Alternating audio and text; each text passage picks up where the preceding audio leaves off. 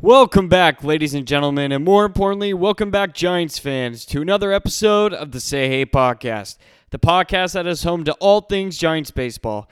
Folks, before we dive into today's show, I would like to take a moment to let you know that you can find the Say Hey podcast on Spotify and Apple Podcasts. If you like what you're hearing, then don't be afraid to subscribe. And if you really like the show, then make sure to leave a review. But most importantly, make sure to spread the word. With that being said, let's dive right in.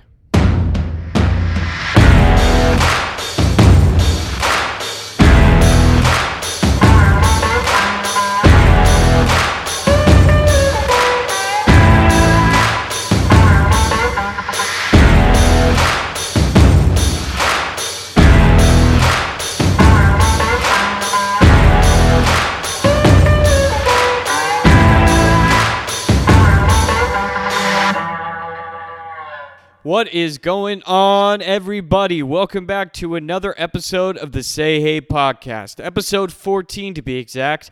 And I'm going to be your host for today's show, James Donahue, as I am for every show. And hopefully that's not a deal breaker for you. Folks, if you're a Giants fan listening to this show, and I'm assuming you are, my God, has it been a rough couple of days. Thank God we swept the Mariners but this series against the Oakland A's was quite frustrating. If there was anything we have struggled with all season, it was definitely exposed throughout this entire ser- series, whether that be poor defense, terrible base running, or poor starting pitching. The A's were able to exploit every weakness we have, and it was not pretty. If we expect to make a postseason run, then we need to desperately tighten up those loose ends. Otherwise, we won't have a chance at making the playoffs. Folks, if you did miss the last few games for the Giants, all you need to know is that we did end up sweeping the Mariners for those two games, not surprisingly, but we did also go to Oakland and lose two out of three games. Thank God the last game we were able to walk away with the win and Tyler Anderson being a little uncharacteristic. I was surprised by his performance against one of the best teams in the American League. I know I could speak for everyone when I say that I definitely did not expect Mr. Inconsistent Tyler Anderson to pitch 5.2 innings, zero earned runs. He did give up two runs though, so they were they were not earned, and ended up striking out four Oakland A's batters in order to give us a fighting chance for the last game. But the MVP of this game, I'm going to have to give it to Mr. Brandon Crawford. He did walk away with a grand slam. And some fun facts about Brandon Crawford he's the first shortstop in MLB history to hit a grand slam in a postseason game, and a first major leaguer in four decades to collect seven hits in a game. The grand slam he hit on Sunday, I think, was his fifth career grand slam. And he kind of has a knack for doing that kind of thing, considering that his first official major league hit was a grand slam against the Milwaukee Brewers all those years ago. And it kind of goes along with the theme of the type of year Brandon Crawford has been having all season. He's by far had some form of resurgence along with Brandon Belt in their late stages of their career. And I know I could speak for everyone by saying that it has been quite enjoyable to watch. And something this year that Brandon Crawford has been able to improve on is his success when swinging at the first pitch.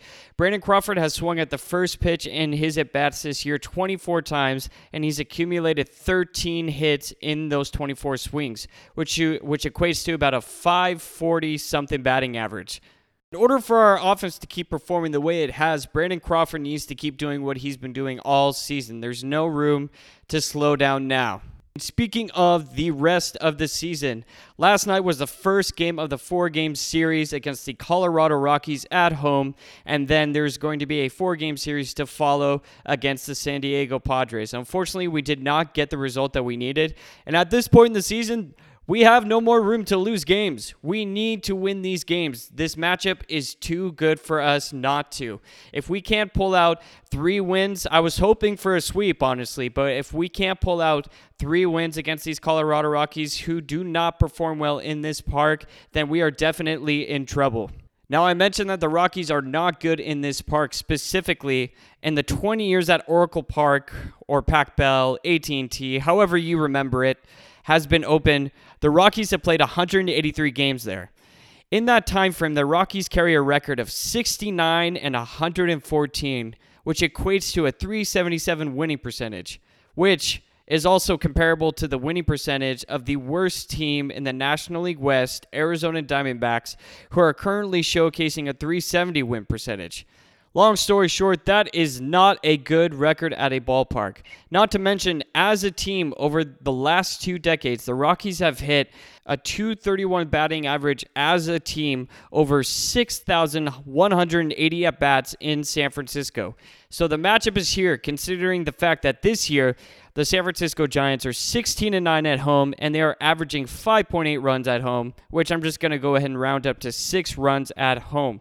There is no excuse to not win these games especially when you consider how intense the situation is. We cannot afford the losses here. I cannot stress that enough. However, unfortunately, during last night's game, as I mentioned, the outcome was not in our favor. Johnny Cueto finally makes a start after his start was pushed back due to a nagging hip situation. And if you know Cueto, then you know just how much his shimmies involve his hips. But my God, was this start frustrating for Giants fans to watch because after surrendering two runs in the first inning, the Rockies' bats weren't really contained for the rest of his outing. Cueto would finish his night pitching 4.1 innings, surrendering seven earned runs on eight hits.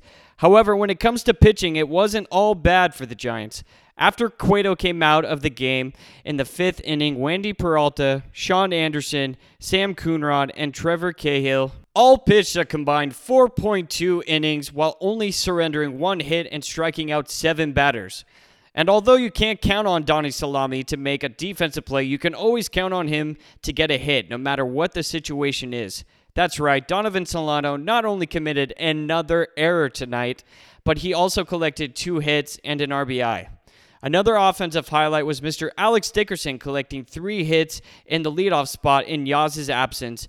And his three hits included a single, double, and a home run. That's right, he was a triple shy of the cycle the day after his son was born.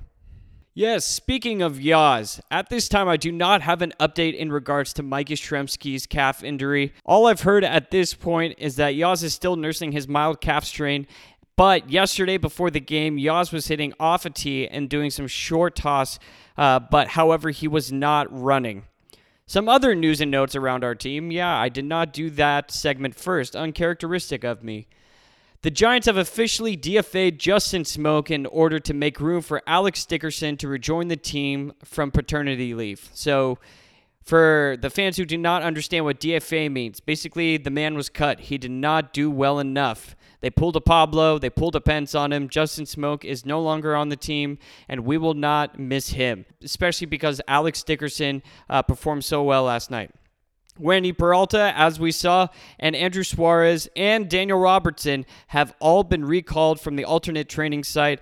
And Jeff Samardzija, the, the Shark, pitched in Sacramento last night, and there's a possibility we can see him pitch on Friday against the Padres during one of the doubleheader games. That is all I have for the news and notes around our team. All right, moving on to the preview for the next three games against the Colorado Rockies. On the hill for us, it is going to be the fabulous Mr. Drew Smyly. During his last outing against the Seattle Mariners, Smyly was so dominant you couldn't even take a poop without missing any action when he was on the mound. We saw him collect eight strikeouts in 3.2 innings, and I foresee that happening here tonight as well. Not eight strikeouts specifically, but dominance of that kind. Luckily for us, the Giants already had scored eight runs in that game, uh, which is probably why Gabe Kapler wisely decided to take out the hard throwing lefty in order to preserve his longevity. For tonight's game, a promising matchup to look out for is Kevin Pillar. Yes, I know he hit a home run last night, but everyone was hitting off Johnny Cueto last night. Kevin Pillar has only collected two hits in 18 career at bats against Drew Smyly. But of course, matchups we always need to be wary about are the ones against Charlie Blackmon and Trevor Story. And three career at bats against Smyly, Blackmon has struck out twice, which definitely puts a smile on my face but unfortunately for us, Trevor Story is two for two with a home run. So definitely something to look out for. Kyle Freeland will be throwing the ball for the Rockies, and I honestly could not be happier. During his last outing against the Giants, Freeland only lasted two innings after giving up four runs on eight hits. To make matters even better for the Giants, they are actually sporting a team batting average of 440 against Freeland. And he has given up home runs to Yaz, Evan Longoria, Wilmer Flores, Mauricio Dubon, and two to Donovan Solano. Earlier in the show, I mentioned that we cannot afford any more losses. If we lose this game specifically, then I'm not sure what more we have to look forward to. This is going to be the easiest matchup during this series, and we have to capitalize. For game three, the Rockies currently have Ryan Castellanos slated to make the start for them, which is also proving to be another favorable matchup. On the year, Castellani is sporting an ERA of 5.59 and is coming off a rough outing against the LA Dodgers when he gave up seven earned runs on eight hits in four innings. Versus the Giants, however, his exposure to them has been rather thin. Castellani has only recorded seven official at bats against seven Giants hitters, and there isn't too much ownage. I expect the Giants to put up a fight against Castellani, and they're going to have to if they expect to win this game, especially since Logan Webb might be on the mound for us. Now, during Logan Webb's last outing against the Rockies, he surrendered four earned runs on seven hits in 5.1 innings pitched. All right, as I mentioned, the Giants have a serious chance at walking away for the rest of this series, winning the rest of these three games. However, in order to do that, this matchup is key. It is the only thing standing in the way from that being accomplished. I don't have to tell you how much Webb has struggled recently, but we desperately need Webb to give a solid performance because we have officially run out of time.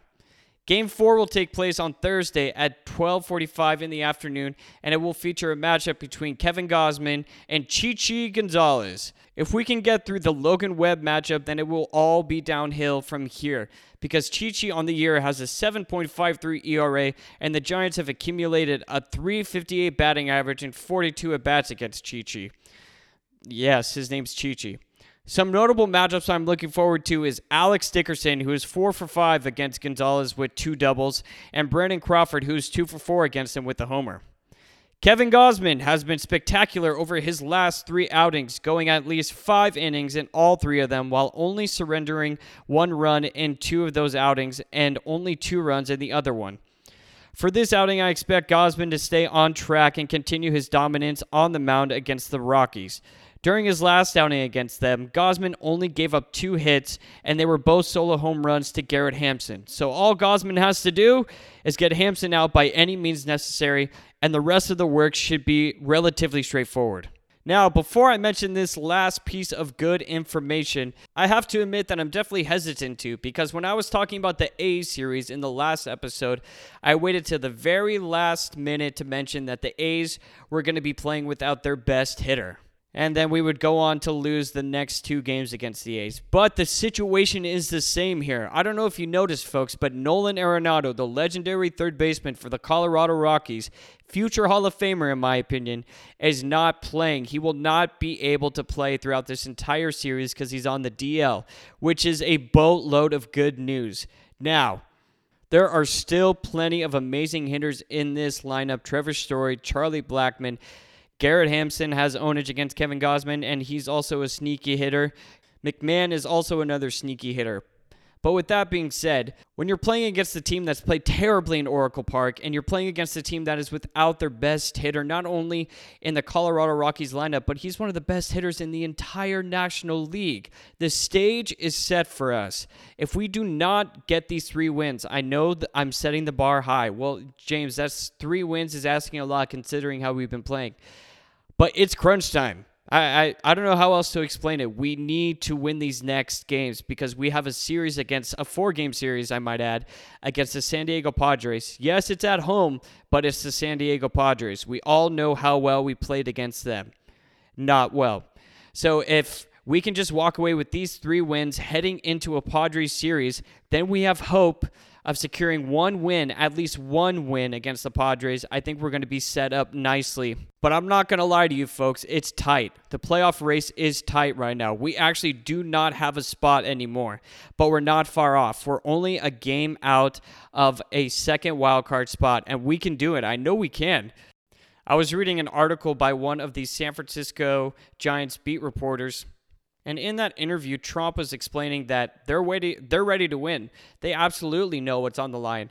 And he finished the interview by saying, you know, it's an even year. Which, hell yeah, it is an even year. Let's go, Tromp. This is his rookie year on the Giants, and he knows what the even year means to not only to the team, but us as fans. I truly think we can enjoy these next three games because they're going to be crucial, and the Giants know they're going to be crucial. But the most important thing throughout the rest of the regular season is that you need to take one game at a time. You need to take one series at a time. I will be breaking down the San Diego Padres series, but that's going to be on Friday's episode. For right now, we need to focus on the Colorado Rockies series and we need to get those three wins. There's no other option in my mind. You cannot walk away with less than three. That's our lucky number right now three wins against the Colorado Rockies, and one win against the San Diego Padres. That's the bar I'm setting. Folks, that is going to be all for today's show. Thank you again for tuning in, especially if you've tuned in for this long. You can find the Say Hey podcast on Spotify and Apple Podcasts. You can also leave a review and a rating if you feel so inclined. Folks, please enjoy tonight's game and please enjoy the next three games. They're going to be intense and they're going to be fun. Also, don't forget that Thursday is a day game. So, Thursday nights are usually night games. However, for this series, the game is going to be at 12:45 in the afternoon, and then we on Friday we have a doubleheader against the San Diego Padres. All right, folks. As always, please be staying safe out there in this crazy world, and go Giants.